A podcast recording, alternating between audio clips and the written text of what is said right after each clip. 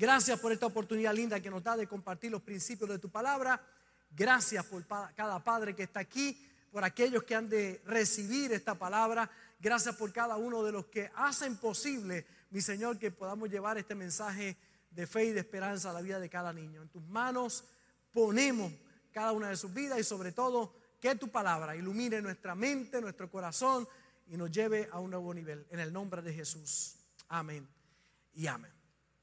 Tomás Alba Edison, o Tomás Edison llegó a su casa, le dio a su madre, era un pequeño niñito, le dio a su madre llamada Nancy Elliot una nota.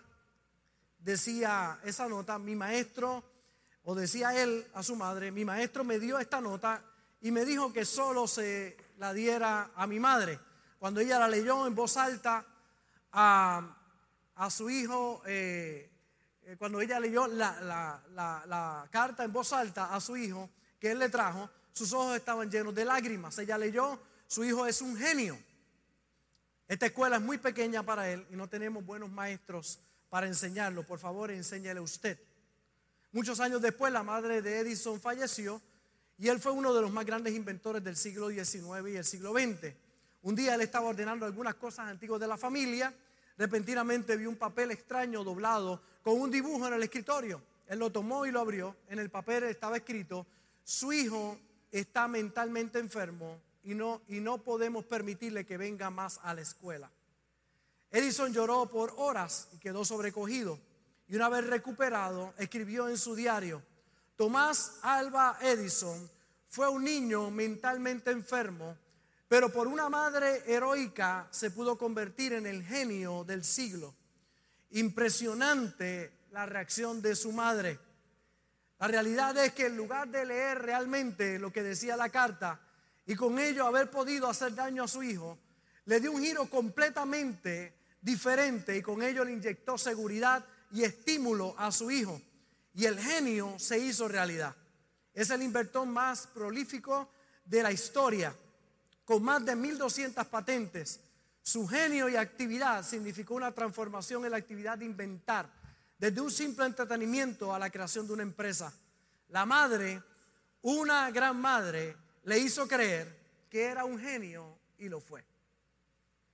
Lo que nosotros sembramos en la vida de nuestros hijos hace la gran diferencia. Por eso, no solamente la importancia del hogar, sino de la influencia que pueda tener fuera del hogar. En este caso, lo que es el quiché para nosotros y cada uno de nuestros maestros que se prepara para compartir una palabra que no es una palabra cualquiera, sino el mensaje de parte de Dios para cada uno de la vida de nuestros chicos. Porque en cada niño hay un futuro lleno de esperanza. Yo leí un libro que su título te pone a pensar. Cuando leí este libro me llamó mucho la atención. Tu hijo, tu espejo. Tu hijo, tu espejo. Alguien preguntó en alguna ocasión cuándo se debe comenzar a enseñar un hijo. La contestación fue 20 años antes de que nazca. Creo que primero hay que trabajar con los padres para que puedan traer una buena crianza a los hijos. Y es que nuestros hijos son nuestros espejos. Preparar a tu hijo para la vida, primero demanda de ti prepararte tú para la vida. El error más grande es pensar que solo dándole estudios, dándole comida, a nuestros hijos física o apoyándole en desarrollar un talento, tu hijo estará listo para la vida. Yo conozco a muchos intelectualmente preparados que son un fracaso en los asuntos de la vida. Deportistas con grandes talentos, pero sin noción de los aspectos básicos de la vida. Eh, por eso es tan importante que nos preguntemos qué estamos sembrando en la vida de nuestros hijos. Si lo único que siembra es intelecto en la vida de ellos, tendrán una vida vacía y de muchos problemas. Porque debemos entender que somos más allá que una mente y más allá que un cuerpo. Puedes darle el mejor alimento a tu hijo, físicamente hablando, pero si no alimentas lo más importante que es su espíritu, de nada te va a servir. Estará fuerte físicamente, pero emocionalmente y espiritualmente estará muy débil para enfrentar los retos de la vida. Estadísticas terribles que nos llaman la atención a nosotros. Los presos, drogadictos, marginados, delincuentes y violadores tienen algo en común. La abrumadora mayoría proviene de un hogar con una ausencia de un padre y en muchas ocasiones también de una madre. No hubo alguien que los vigilara. En ocasiones solo la madre y sin herramientas para poder criar a ese chico. Se escuchaba un padre decir antes de, antes de tener hijos, tenía cinco técnicas para criar hijos exitosos. Hoy tengo cinco hijos sin ninguna técnica. Porque la realidad es que la vida real es totalmente diferente. Y nosotros necesitamos sabiduría. Tenemos que trabajar con nosotros mismos. Porque nuestros hijos nos están mirando a nosotros. Les enseñamos con nuestra vivencia diaria. Te están observando. Tu hijo te observa. Hace muchos años me encontré con este pensamiento, me gustó mucho. Dice, papi, cuando tú creías que no te estaba mirando, yo te vi colgar mi primer pintura en la pared y me dieron deseos de pintar otra vez. Papi, cuando tú creías que no te estaba mirando, yo te vi dando de comer a mi perrito y me dije que era bueno ser compasivo con los animales. Papi, cuando tú creías que no estaba mirando o no te estaba mirando, yo te vi ayudando a mami a hacer mi pastel favorito y pensé que son especiales esos momentos en la familia. Papi, cuando tú creías que no te estaba mirando, te escuché orar, entonces supe que hay un Dios con quien yo puedo hablar cuando lo necesite. Papi, cuando tú creías que no te estaba mirando, yo sentí que tú me dabas un beso mientras yo dormía y me sentí querido. Papi, cuando tú creías que no te estaba mirando, yo vi rodar una lágrima por tus mejillas y pensé que ciertas cosas no hieren y que está bien llorar. Papi, cuando tú creías que no te estaba mirando.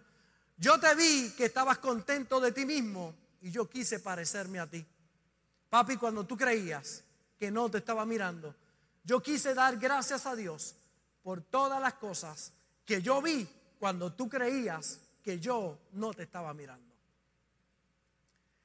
Nosotros podemos estar de acuerdo que los tiempos que estamos viviendo son tiempos muy difíciles y que son más difíciles que aquellos que ya criamos.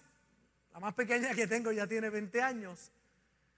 Eh, y cuando yo miro ahora el reto que tiene mi hija Nicole con sus tres hijos, me doy cuenta que es un poquito más complicado el día de hoy que lo que fue cuando yo crié a mis tres hijas. No estoy diciendo fácil, pero un poco más complicado. Porque siempre ha sido complicado criar hijos. Y es que es una responsabilidad realmente inmensa. Y si es así, que nosotros sabemos que eso es una realidad, entonces va a demandar de nosotros más de nosotros para dirigir a nuestros hijos a una buena vida. Porque si antes había que fajarse y trabajar duro para poder criar bien a los hijos, pues hoy demanda más de nosotros. Así que es importante que estemos más preparados. Yo quiero hoy compartir algunos principios que estoy seguro que los van a motivar a pensar acerca de la crianza de nuestros chicos. Pero quiero comenzar con esta foto que está aquí. La pregunta es, ¿qué usted ve en esa foto? ¿Qué usted ve en esa foto? Todo el mundo mírela. ¿Qué usted ve ahí? Si usted la mirara, ¿verdad? Con detenimiento.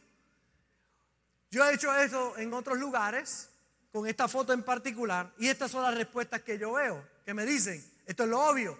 La gente me dice, un bebé, pero eso es lo obvio.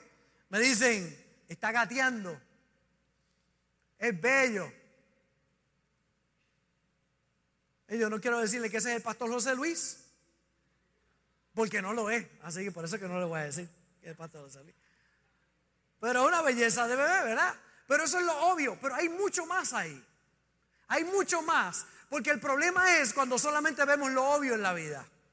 El problema es cuando miramos y nuestra mirada está por encima. No es una mirada profunda. La mayoría de las personas no profundiza en la vida. No ve más allá de lo que se ve. Y ahí, en esa foto que usted está mirando, hay mucho más de lo que usted pueda ver ahí por encima. Y yo vi muchas cosas. Empecé a notar algunas de ellas. Pasión. Porque hay que tener pasión para gatear. Yo no sé cuántos se acuerdan. Bueno, estoy seguro que no se acuerdan cuando usted gateó. Pero ahora usted ve un niño gateando. Hay que tener pasión para gatear. Proceso, futuro, esfuerzo, éxito, dolor. ¿Cuántos han visto un niño gatear y se cae? ¿Y qué hace? Llora, pero pues, le da para adelante. Eh, se tropieza con algo, se cae de cara, cae de lado, pero sigue, hay dolor, libertad, porque ahora ya no tiene que estar encima de mamá o en el coche, no, no, ahora, ahora siente qué? Libertad, libertad, determinación, consistencia, persistencia, compromiso, comienzo, reto, visión. Entonces cuando usted mira algo más profundo se da cuenta que mucho más de lo que naturalmente o, o físicamente usted pueda mirar. Algo más allá de lo obvio. Por eso si usted mira a su hijo por encima, usted no ve nada que otros no puedan ver. Pero cuando usted comienza a profundizar, usted puede ver cosas que otros no pueden ver. Y mi invitación en el día de hoy es que usted mire más profundo. Más profundo no solamente en relación a sus hijos, en el matrimonio, en el trabajo, en la profesión que usted tiene, eh, en lo que usted hace, a lo que se dedica. Es importante que usted vea un poquito más allá, más profundo, porque si usted mira por encima, usted estará donde está la mayoría de la gente, aburrida, donde está la mayoría de la gente sin visión en la vida, sin determinación de, de poder alcanzar cosas mayores en la vida. Por eso hoy yo quiero compartir algunos principios, yo quiero hablar acerca de padres de cuatro puntos. El sistema de Puerto Rico, en las notas, el cuatro puntos es el perfecto, ¿verdad? Es el examen perfecto, y aquí yo tengo algunos, yo no soy de cuatro puntos, o no fui de cuatro puntos en la escuela. Eh, yo tengo aquí dos o tres que fueron raspa cum laude, ¿verdad? En la escuela. Eh, pero yo tengo aquí algunos estudiantes cuatro puntos. Extraordinario, ¿verdad? Ver esos exámenes perfectos. Eh, pero si usted saca 349, eso es B, ¿verdad? 349 B. ¿Y cuál es la C? ¿Dónde está la C? ¿En dos qué? ¿En 249 también está la C? A los maestros que están aquí. En 249, 249 C. ¿Y cuál es D? 149 es D. 160 es D. Ok, 160 es D. Eh, ¿Y la F? ¿Dónde empieza la F?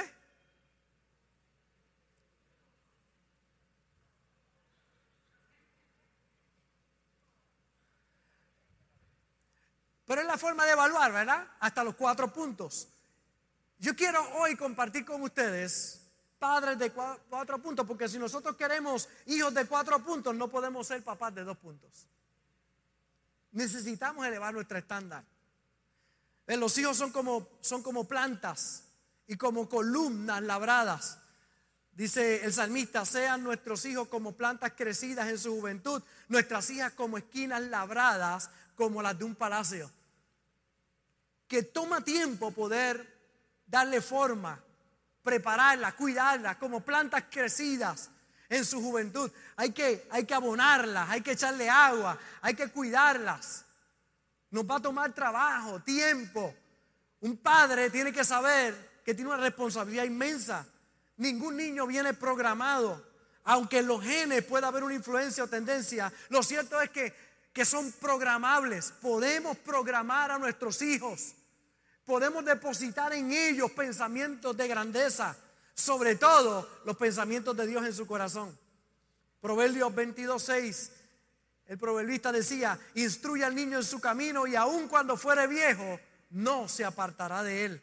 La instrucción y la instrucción tiene cuidado. Demanda de nosotros un esfuerzo, que es sumamente importante. Nosotros queremos que nuestros hijos en todas las asignaturas salgan lo mejor posible, que saquen las mejores notas que ellos puedan sacar. Pero más allá de hablar de las notas de la escuela, yo quiero hablar acerca de las notas de la vida. ¿Qué estamos sacando nosotros en las notas de la vida? Si queremos hijos de cuatro puntos, necesitamos padres de cuatro puntos. Y yo he escogido algunos puntos en las diferentes áreas que debemos desarrollar la vida de nuestros hijos. Número uno, cuatro puntos en el área de la educación. En el área de educación. Hay cuatro puntos que los padres necesitan desarrollarse en cada uno de ellos para que le puedan brindar una buena educación a los hijos. Varios principios. Número uno, participe con ellos. Nosotros por 15 años tuvimos nuestro colegio antes de que llegara el huracán, ¿verdad? Y fuera pérdida total. Pero una de las cosas interesantes es que tristemente muchos padres no participaban con los hijos en lo que los hijos desempeñaban en el colegio. Qué lindo ver los padres que no solamente llevaban a los niños a la escuela, sino que participaban con ellos en las cosas de la escuela. Un padre de cuatro puntos es un padre que participa para que la educación de su hijo pueda ser una de excelencia. Porque no únicamente depende de los maestros, depende de lo que en casa se le dé seguimiento para que él pueda tener éxito. Número dos, asista a la escuela. Es importante mantenga contacto con los maestros.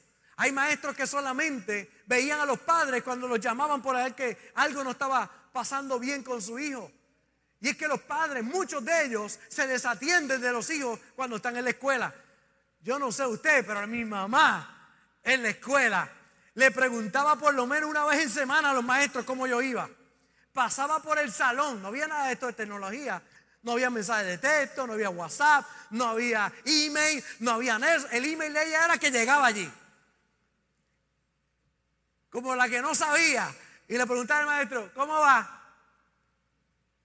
Estaba pendiente a mí. Y aquello obviamente me molestaba. Pero hoy le doy gracias por el esfuerzo que hizo, ¿verdad? Mantenga contacto. Un padre, un padre de cuatro puntos un padre que asiste a la escuela. Un padre de cuatro puntos es aquel que supervisa los trabajos de los hijos. Porque lo que no se supervisa no se va a hacer. Nada que usted no supervise se va, se va a hacer. Para que se haga es importante que se pueda supervisar. Y número cuatro, un padre de cuatro puntos en la educación tiene un compromiso con la escuela y con sus hijos. Es vital.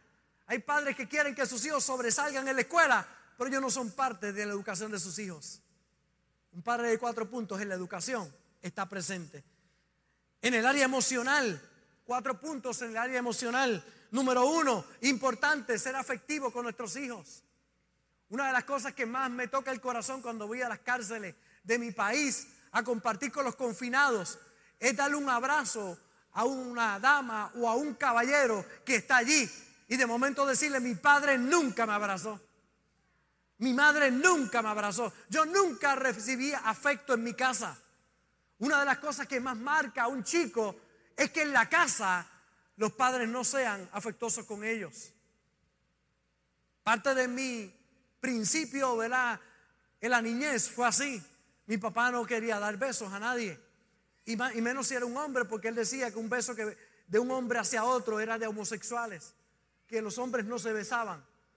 Entonces mi papá era muy fuerte en cuanto a eso, muy machista. Pero no fue hasta que Cristo llegó a su corazón.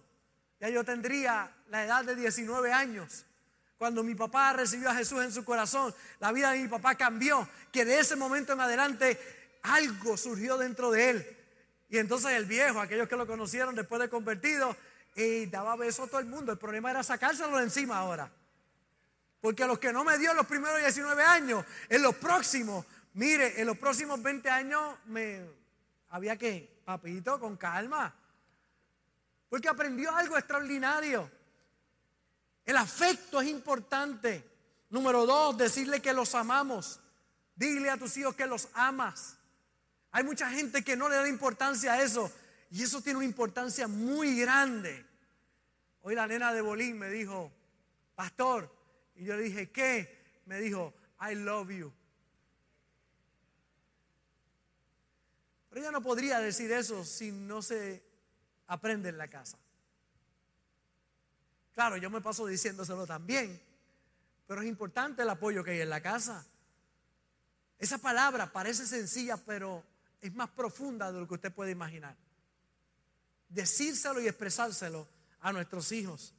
Número tres, brindarle seguridad. Decirle a nuestros hijos que siempre estaremos con ellos, que pueden contar con nosotros siempre uno de los grandes errores que cometen los padres es decirle, si te metes en problemas, no cuentes conmigo. Yo no estoy ahí si te metes en problemas. No, mi hermano, tendrá que enfrentar las consecuencias de lo que hizo, pero yo voy a estar contigo. Tienes que aprender de lo que pasó, pero yo siempre estaré contigo. Yo nunca te voy a dejar. Nuestros hijos necesitan la seguridad de que nosotros los amamos incondicionalmente, porque así ama Dios y así Dios nos ama a todos nosotros. Él te ama sin condiciones y debemos amar a nuestros hijos sin condiciones. Asumiendo la responsabilidad que tienen que asumir, pero sabiendo algo, que siempre estaremos con ellos. Si algo saben mis hijas, si algo saben mis hijas, es que yo siempre estaré con ellas.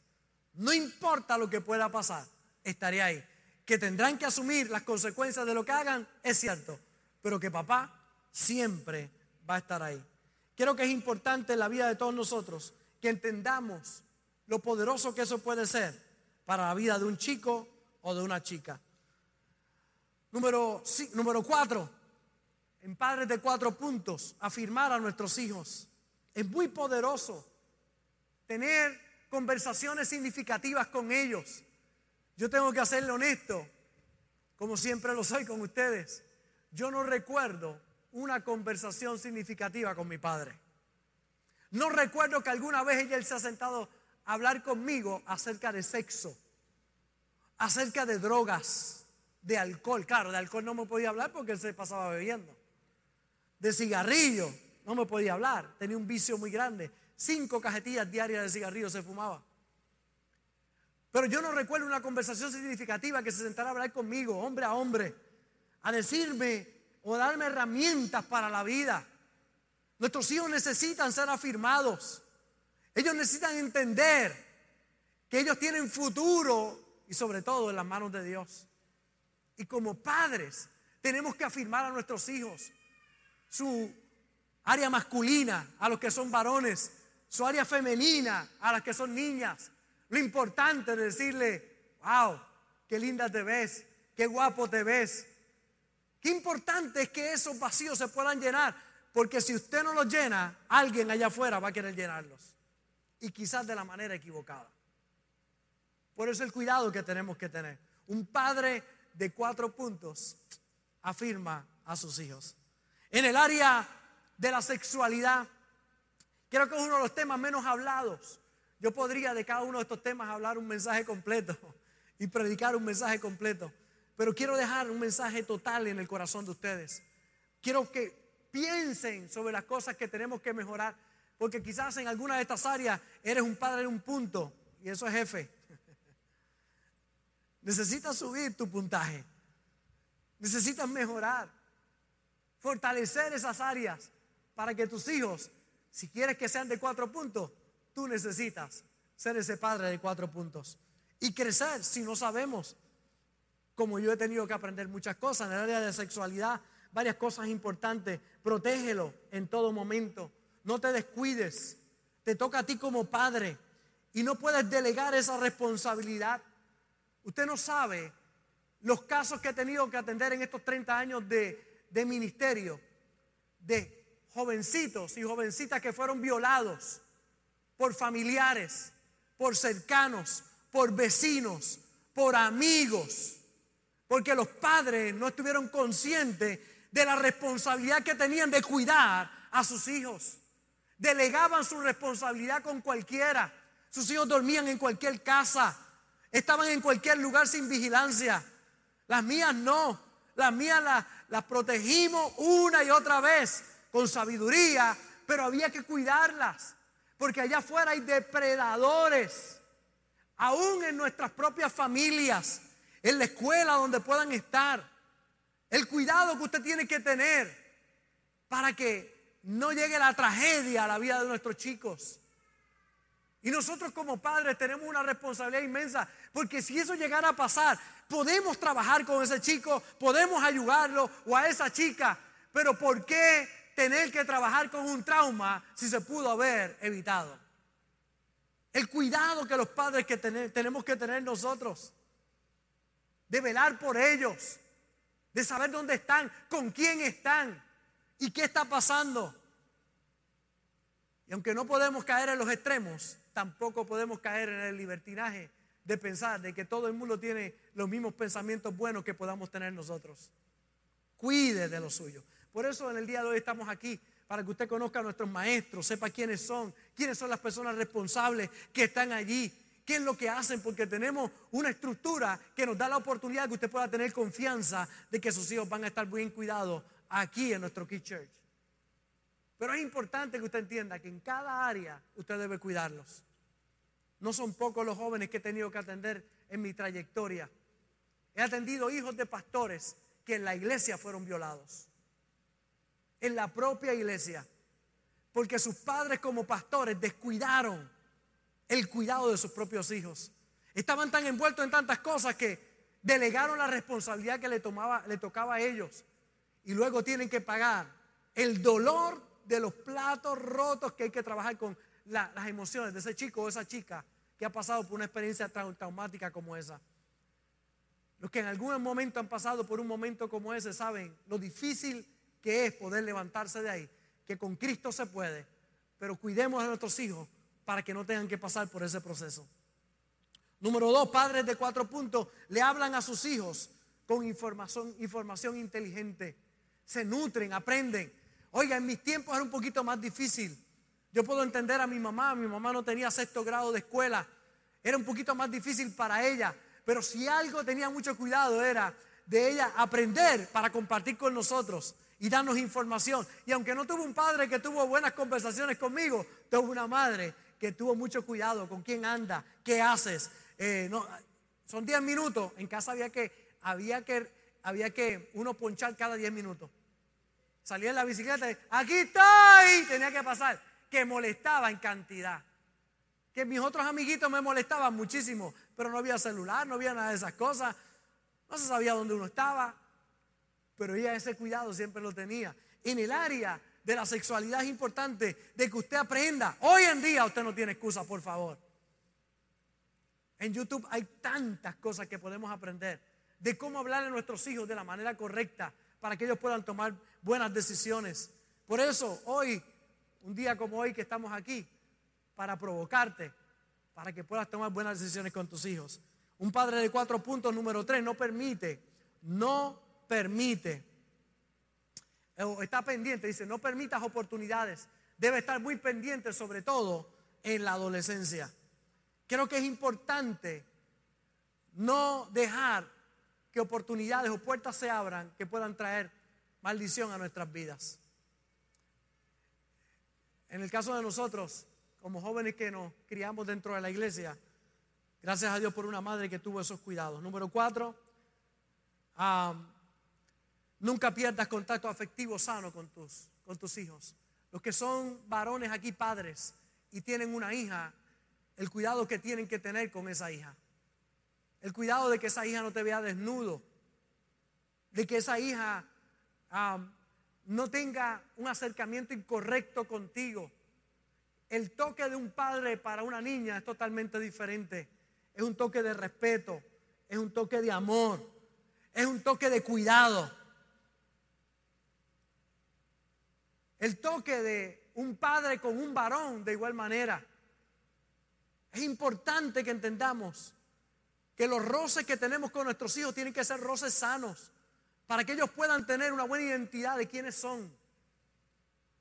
Muchos de ustedes saben que mis hijas, mientras crecían, tomaba tiempo con ellas para llevármelas de comer. Me las llevaba a un restaurante, las sentaba, les sacaba su silla, hablábamos un tiempo, le abría la puerta del carro, le enseñaba lo que es el verdadero respeto, para que un día cuando fueran a enamorarse pudieran identificar las personas correctas en su vida. Supieran lo que realmente es un varón que tiene cuidado de la chica. De igual forma, las madres, el roce que tienen con sus hijas es importante. El roce que tiene con los hijos varones es vital. Porque eso va a marcar la sexualidad de los chicos para luego poder tomar buenas decisiones más adelante. La importancia de poder hablarle a ellos de lo que es esperar cuando ya entran en la etapa de la adolescencia, del cuidado que tienen que tener con su cuerpo, que es templo del Espíritu Santo de la forma en que deben tratarlo y de cómo deben tratar a las demás personas que no son de su propio sexo o aún de su propio sexo. Qué importante es esto. Pero hay padres que no toman conciencia de esto y en la sexualidad son padres de un punto cuando deberían ser padres de cuatro puntos. Necesitamos hablar con nuestros chicos. En el área de la disciplina es sumamente importante varias cosas. Número uno, nosotros eh, ser ejemplos para ellos. Hay muchos padres que quieren disciplinar a sus hijos, pero los primeros que son indisciplinados son ellos. Primero tú debes mostrarle a ellos con tu ejemplo de lo importante que es la disciplina. Si cuando tú vas por la carretera, vas a las millas que no son, si te comes el semáforo, la luz roja la pasas, si tú mismo no honras a las autoridades, ¿con qué autoridades vas a decir a ellos que honren las autoridades? Si tú mismo no tienes cuidado de ser disciplinado contigo mismo, ¿cómo le puedes decir a ellos que lo puedan ser? Sea usted un ejemplo para ellos. Antes que nada. Número dos, importante, ponga claro los límites. Que los límites estén claros de qué se puede y qué no se puede hacer en la casa. Una de las cosas que me gusta de los deportes, aquellos que les gusta deporte, saben que los límites están claros en los deportes. Cuando usted juega béisbol y usted va a batear y usted batea, usted tiene que ir a primera base, usted no puede ir a la segunda ni puede ir a la tercera, tiene que ir a la primera base. Los límites están claros después a la segunda, después a la tercera y después al home. Usted no puede brincar ninguno de esos procesos porque los límites están claros. Si la bola cae fuera de la línea, no cuenta. Si cae dentro de la línea, entonces vale. Cuando usted sabe bien cuáles son los límites, usted puede jugar bien el deporte. O es tratar de jugar billar con el pastor Carlos Ortiz. Usted no puede jugar billar con el pastor Carlos Ortiz porque en cada jugada se inventa algo nuevo. Entonces no tiene límite, ¿verdad? sea, de momento, usted, ah, no, porque así es la regla. Pues, dime las reglas cuáles son, porque yo no entiendo tus reglas. O como cuando Aurea juega domino, ella tiene reglas espectaculares, las inventa cada vez que juega. Pero usted tiene que saber si va a jugar domino, cuáles son las reglas. Es a 200, el tanque es en pareja. Eh, es importante que esas cosas, oye, deja de estar hablando, deja de estar tocando la ficha. Hay gente que piensa, no enseñarle al otro. Las reglas tienen que estar claras. Eh, con los hijos las reglas tienen que estar claras. Porque donde quiera que ellos van hay reglas. Y las reglas, cuando usted las sigue y lo hace en el orden correcto, crea estructura en la vida de su hijo. Es importante los límites que estén claros de qué se puede y qué no se puede hacer. Número tres, estén todas las partes de acuerdo. Es importante estos principios como padres, sentar a hablar, hablar con nuestros hijos cuando están muy pequeñitos, no pueden razonar, pero cuando ya van con los años, ya usted puede sentarse a ponerse de acuerdo con ellos. Porque cuando usted está de acuerdo, la Biblia dice, podrán estar dos juntos si no están de acuerdo. No. Necesitamos ponernos de acuerdo con ellos. Número cuatro, Cumple con lo que le digas. Si hay algo importante en lo que tiene que ver con la disciplina de nuestros hijos, que cuando tú digas algo, se cumpla lo que tú estás diciendo. Yo veo padres que dicen, estás castigado dos días sin celular. Dos días, ¿cuántas horas tienen dos días? 48 horas, ¿verdad? Y si hoy son las 7 de la noche y es viernes, es hasta el domingo a las 7 de la noche. ¿Cuál es el problema de muchos padres? Que nunca cumplen lo que dicen. Dos días. A las dos horas ya se lo están dando. Ya ellos saben que no hay límites en la casa. Que si insisten un poco, se pueden salir con las suyas. En casa saben que cuando yo digo un día, es un día. Y cuando digo una semana, es una semana. Y si me preguntan, le digo, acuérdate que dije que es una semana. Y si me pregunta por segunda vez, dice, está a punto de subir a semana y media.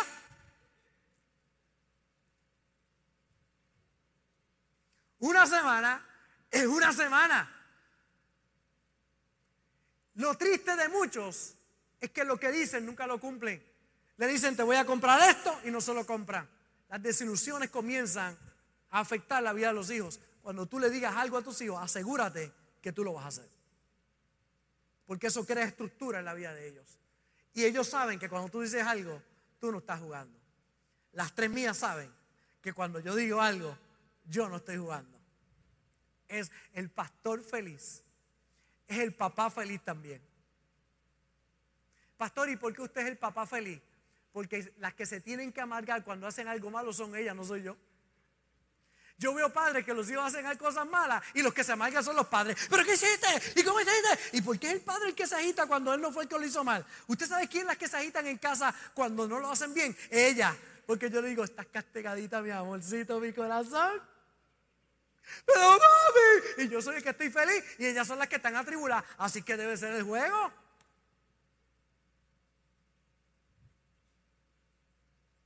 Amén. En casa cuando alguien hace mal, quien se atribula es el que lo hace mal, no soy yo. Yo vivo feliz y contento y me lo gozo y me alegro. Una de las más que me fascinaba era, porque ya es tan grande, ¿verdad? Pero una de las más que me fascinaba dice, ¿cuál es el castigo que tú misma te pones? Vamos a ver, ¿cuál es el castigo que te va a poner tú misma? Y a veces me gustaba porque eran ellas mismas, no eran tan misericordiosas como yo hubiese sido. Dime qué te mereces por lo que has hecho. Se Vamos a hablar. Vamos a hablar. Y se cumplían las cosas. Eso crea estructura en la vida de los chicos. Se dan cuenta que en la vida, cuando cometes errores, hay que pagar un precio por ellos. Y cuando usted lo hace en el lugar seguro de la casa, los está protegiendo para que no lo hagan fuera, allá, donde otros no tendrán misericordia de ellos. Porque en la cárcel, cuando el juez dice, 10 años. 10 años. Hay algunos que tienen que hacer ciertos trabajos y ciertas cosas para que sus años disminuyan, pero cuando ya eso está escrito, si tú lo haces en la casa, no tendrás que aprenderlo más adelante, allá afuera. Así que cumple con lo que dices, que es muy poderoso. Los cuatro puntos en el área de la motivación. Hay algo importante, un padre de cuatro puntos, número uno, enseña a soñar a sus hijos. Enseña a soñar a sus hijos. Los inspira para que hagan cosas grandes. Les pone la semilla en el corazón de la grandeza que solo Dios pone en cada uno de nosotros como seres humanos. Una frase de la película de Will Smith, En busca de la felicidad, es bien poderosa cuando él como padre le dice a su hijo, hijo, no permitas que nadie diga que eres incapaz de hacer algo. Sal a buscarlo y punto. ¿Sabes? La gente que no logra conseguir sus sueños suele decirle a los demás que tampoco cumplirán los suyos. Un padre de cuatro puntos motiva a sus hijos, enseña a sus hijos a soñar. Número dos, apoya a sus hijos en sus sueños. No solamente los motiva a soñar, los apoya. Estoy ahí contigo. El viejo tendría muchas cosas que no estaban muy bien, pero algo tenía bueno el viejo. Es que cuando yo jugaba, él siempre estaba allí en los juegos. A veces no estaba consciente, estaba medio inconsciente por toda la cerveza que se había dado. Y se ponía bien gracioso, ¿verdad? Y me gritaba mucho allá. Pero si algo lindo era que cuando yo bateara, yo mirara, allí estaba papá sentado, viéndome jugar. Apoyar la vida de tus hijos en sus sueños es muy poderoso. Un padre de cuatro puntos apoya a sus hijos. Número tres, sé el fan número uno de tus hijos. Esto es muy poderoso. Qué triste encontrar muchos padres que le hablan a sus hijos de lo bueno que son los hijos de otros, pero no le hablan a sus hijos de lo bueno que ellos son. Ay, si tú fueras como el hijo de fulanito. Ay, si tú fueras como la, la hija de Menganita. Si tú fueras como esos. Qué triste que tu propio padre o madre no pueda confiar en ti, creer en ti. Una de las cosas más tristes que encontramos en Génesis es a un José que cuando le cuenta su sueño a sus hermanos, lo odiaron en vez de decir, wow, qué bueno ese sueño que tú tienes. Y lo más triste no fue que sus hermanos lo odiaron. Lo más triste es que cuando se lo dijo a su padre, papi, mira el sueño que tengo, voy a ser grande, voy a alcanzar cosas grandes. El padre le dijo, ¿qué sueños son esos que tú tienes, muchacho? Ya estar soñando eso. Qué triste encontrar gente así. Luego cumplió su sueño. Y esos que no creyeron en su sueño, ahora comen de aquel que un día soñó. Que algún día creyó. Entonces, sé el fan número uno de tus hijos. Apóyalos. y voy a ti. Y quizás no salga tan bueno el asunto, pero créeme que lo que tú hagas para motivarlos a ellos hará que cada día se esfuercen más. Mi nieta me hace unos dibujos ahora, mira que pintamos en estas vacaciones. Pintamos. Entonces me dice, Songo, siéntate aquí, Songo, Songo, siéntate aquí. ¿Qué tú quieres? Mira, pinta conmigo, pinta conmigo. ¿Me vamos a pintar? Entonces de momento ella se salía de la raya, pero yo no le decía, qué lindo tú, qué lindo. Songo, de verdad, bello, mi amor, tú estás pintando, qué precioso. Tú eres la mejor pintora que yo he visto en mi vida. Uh. Entonces cada vez ella se fajaba más. Y yo, al ladito de ella, no me salía de la raya para enseñarle cómo era. Y de momento ella se salía ya. Y son, bello, lindo, dale para adelante. Ser fan número uno. No hay ningún hijo que sea perfecto. Pero sí hacen falta padres de cuatro puntos que le digan, tú eres lo mejor que ha parido madre o padre. Tú eres especial. Y número cuatro, padre de cuatro puntos. Ellos harán lo que tú haces, no lo que tú dices. Es importante que entiendas que en el área de la motivación tú tienes que ser el primero en que le demuestres que hay que estar motivado. Yo le digo a esta iglesia que tiene que reírse, pero es porque yo me río. Qué poderoso cuando usted predica con su propio ejemplo a la vida de otros también. Así que creo que es muy poderoso. Y quiero cerrar, diga conmigo, ah, creo que el más importante está aquí. Un padre de cuatro puntos en el área de la espiritualidad. Nosotros somos un espíritu, tenemos una mente, tenemos un alma y vivimos un cuerpo, pero somos un espíritu. El área más importante en la vida de tus hijos es el área espiritual. ¿De qué vale éxito financiero, profesional, deportivo o en cualquier área si están quebrados en el espíritu? No hay nada más importante que el área espiritual. Por eso hoy yo quiero felicitarlo a todos ustedes porque están aquí. Porque esto que hacemos en la iglesia es para que se desarrolle la área más importante de nuestros hijos, que es el área espiritual. El área del espíritu. Cuatro puntos importantes para un padre de cuatro puntos. Número uno, asiste a la casa de Dios. Sé un ejemplo tú para tus hijos asistiendo a la casa de Dios.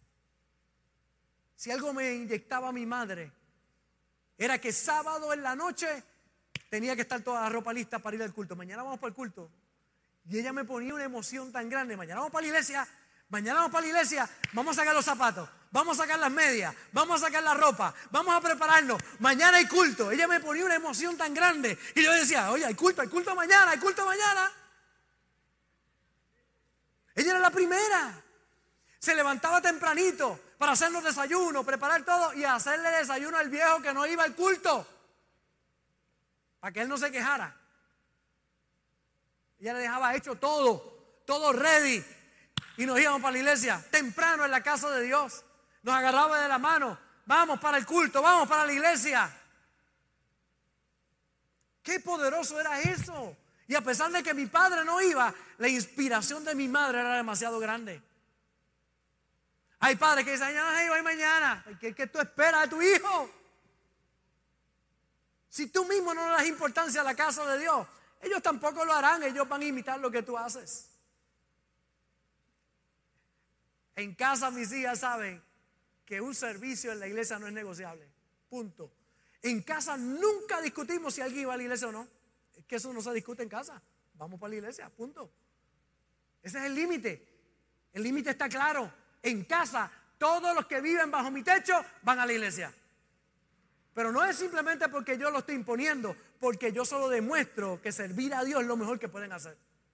Y las inspiro para que ellas también lo hagan. Si sale de ti, es poderoso. Número dos, ore con ellos. Ore con sus hijos. Yo, fueron tantas las noches que iba al cuarto de mis hijas, oraste. No, papi, oré. Fueron muchas veces, no, yo no sé, no las puedo contar, que me dijeron, papi, ora tú. Claro, vamos a orar. Yo no sé cuántas, cientos y cientos de veces oré con ellas. Ora con tus hijos. Conéctalos con lo espiritual. Tres, ponlo siempre en las manos de Dios. Ora por tus hijos, por protección, por sabiduría, por guianza de Dios. No sueltes a tus hijos todos los días. Ponlo en las manos de Él. Porque las manos de Dios van a estar seguros. Que muchas veces llegué a mi casa, ya cuando tenía mi carro y salía de joven y llegaba a mi casa y encontraba a mi vieja de rodillas, orando, pidiéndole a Dios que me guardara en mi caminar. No fueron pocas las veces, fueron muchas las veces que lo pude ver. Número cuatro, exponga a sus hijos a las actividades espirituales.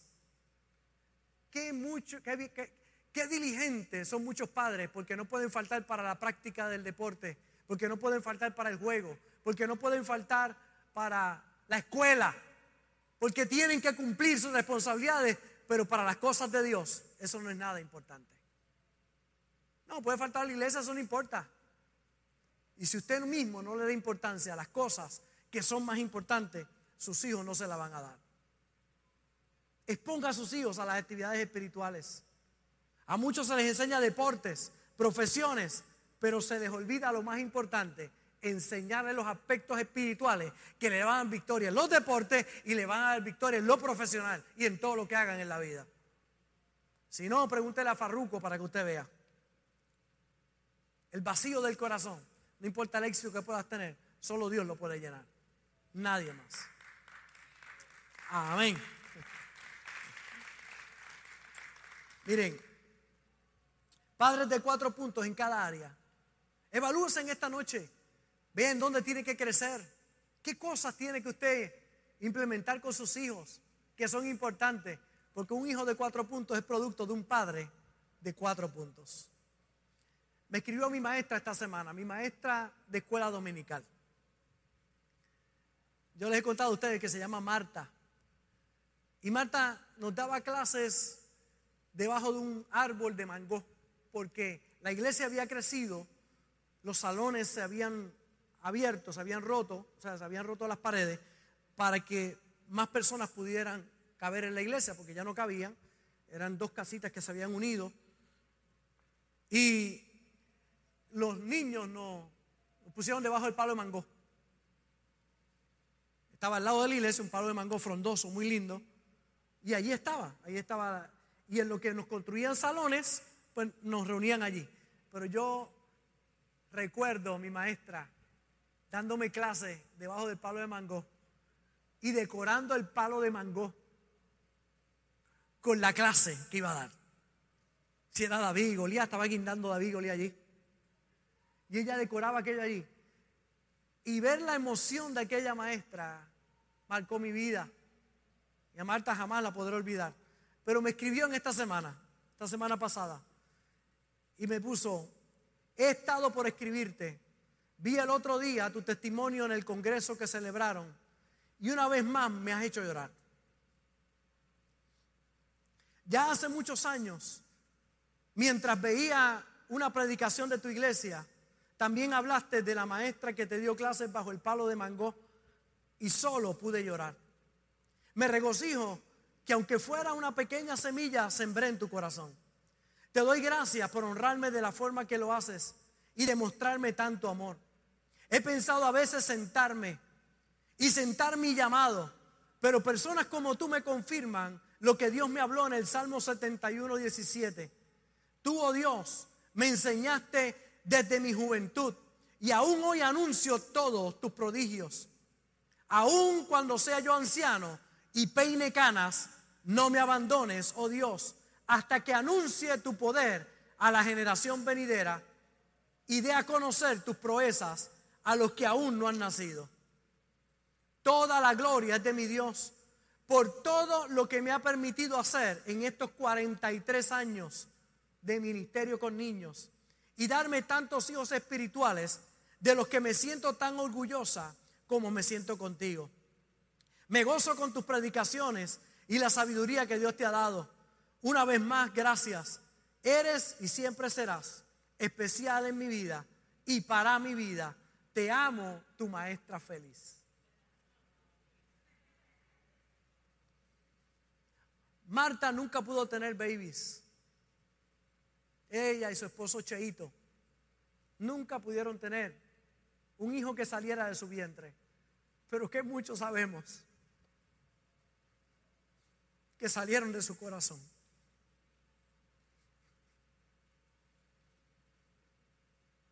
Por 43 años he estado dando clases bíblicas.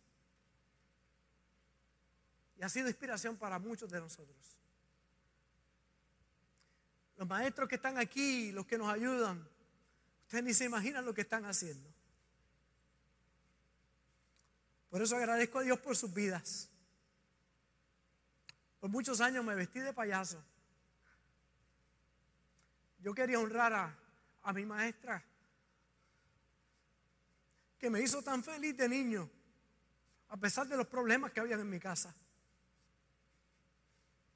Porque estar en el en la escuela dominical era una delicia. Por eso hoy esta iglesia hace los esfuerzos que tengamos que hacer, invertimos el dinero que tengamos que invertir para que nuestros niños puedan estar en la mejor posición y puedan ser educados en la casa de Dios. Yo le contesté a ella. Le puse, ahora me hace llorar tú a mí. Eres especial y nunca lo olvides.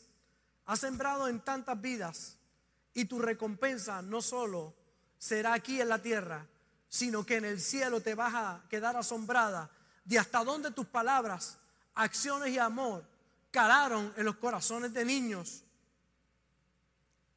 como yo, que llegamos a la iglesia quebrantados por hogares disfuncionales, pero que encontraron en la escuela dominical un refugio y una palabra profética de Dios.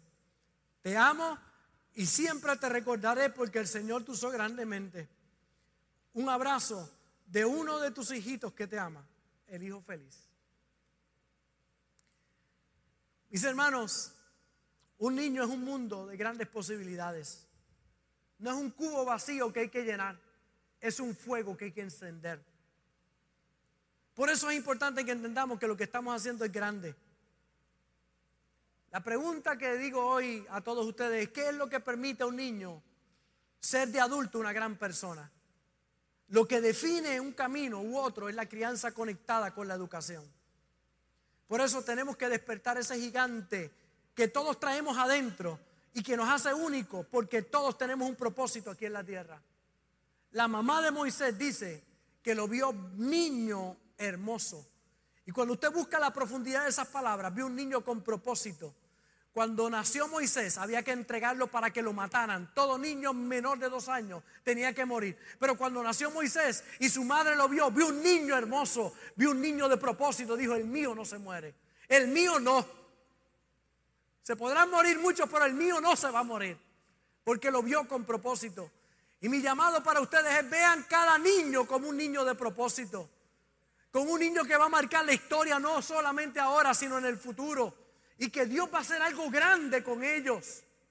Y así tenemos que mirarlos a cada uno de ellos. Vamos a dejarle a nuestros hijos un mundo mejor del que recibimos nosotros. Yo estoy haciendo mi esfuerzo. Yo estoy haciendo lo mejor que puedo para entregarle a mis hijas y a mis nietos un mejor mundo del que yo tuve. Y enseñarle la grandeza que tienen adentro yo no tenía ninguna posibilidad. Estar aquí hoy es un privilegio lindo. Estar frente a ustedes me honra. Porque lo que ustedes hacen un día marcó mi vida. Y me hizo estar aquí hoy. Por eso no menosprecien lo que ustedes están haciendo. Es muy grande lo que está pasando. Quiero orar. Pero hoy una foto que nunca olvido. La foto de el presidente Bill Clinton recibiendo a jóvenes universitarios, jóvenes que estaban a punto de salir de la escuela superior a la universidad.